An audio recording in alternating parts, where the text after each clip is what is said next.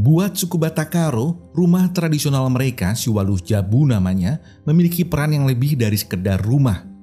Sebab bangunan tersebut dibangun dengan penuh ketelitian menggunakan teknologi kearifan lokal yang aduhai. Bayangkan sebuah rumah di mana setiap bentuk material dan ornamennya merupakan tumpahan nilai budaya, simbol dan kosmologi dari masyarakat adat Batak. Dahulu rumah ini disebut sebagai rumah gerga atau rumah raja maupun ketua adat.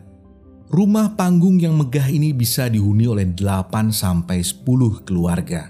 Dari anatomi konstruksinya, masyarakat Karo percaya bahwa rumah adat Siwaluh Jabu ini dapat dibagi menjadi tiga susunan kosmologis. Bagian kolong rumah melambangkan dunia bawah. Kemudian bagian utama rumah melambangkan dunia tengah sebagai tempat hunian manusia, dan bagian atap rumah yang melambangkan dunia langit sebagai tempat kediaman Dea atau Tuhan dan juga nenek moyang. Salah satu keunikan dari bangunan ini ternyata ada pada tungku-tungku di dalam rumah. Asap-asap yang dihasilkan oleh tungku ini ternyata menjadi pengawet alami yang mampu mengusir serangga dan udara lembab di dalam rumah.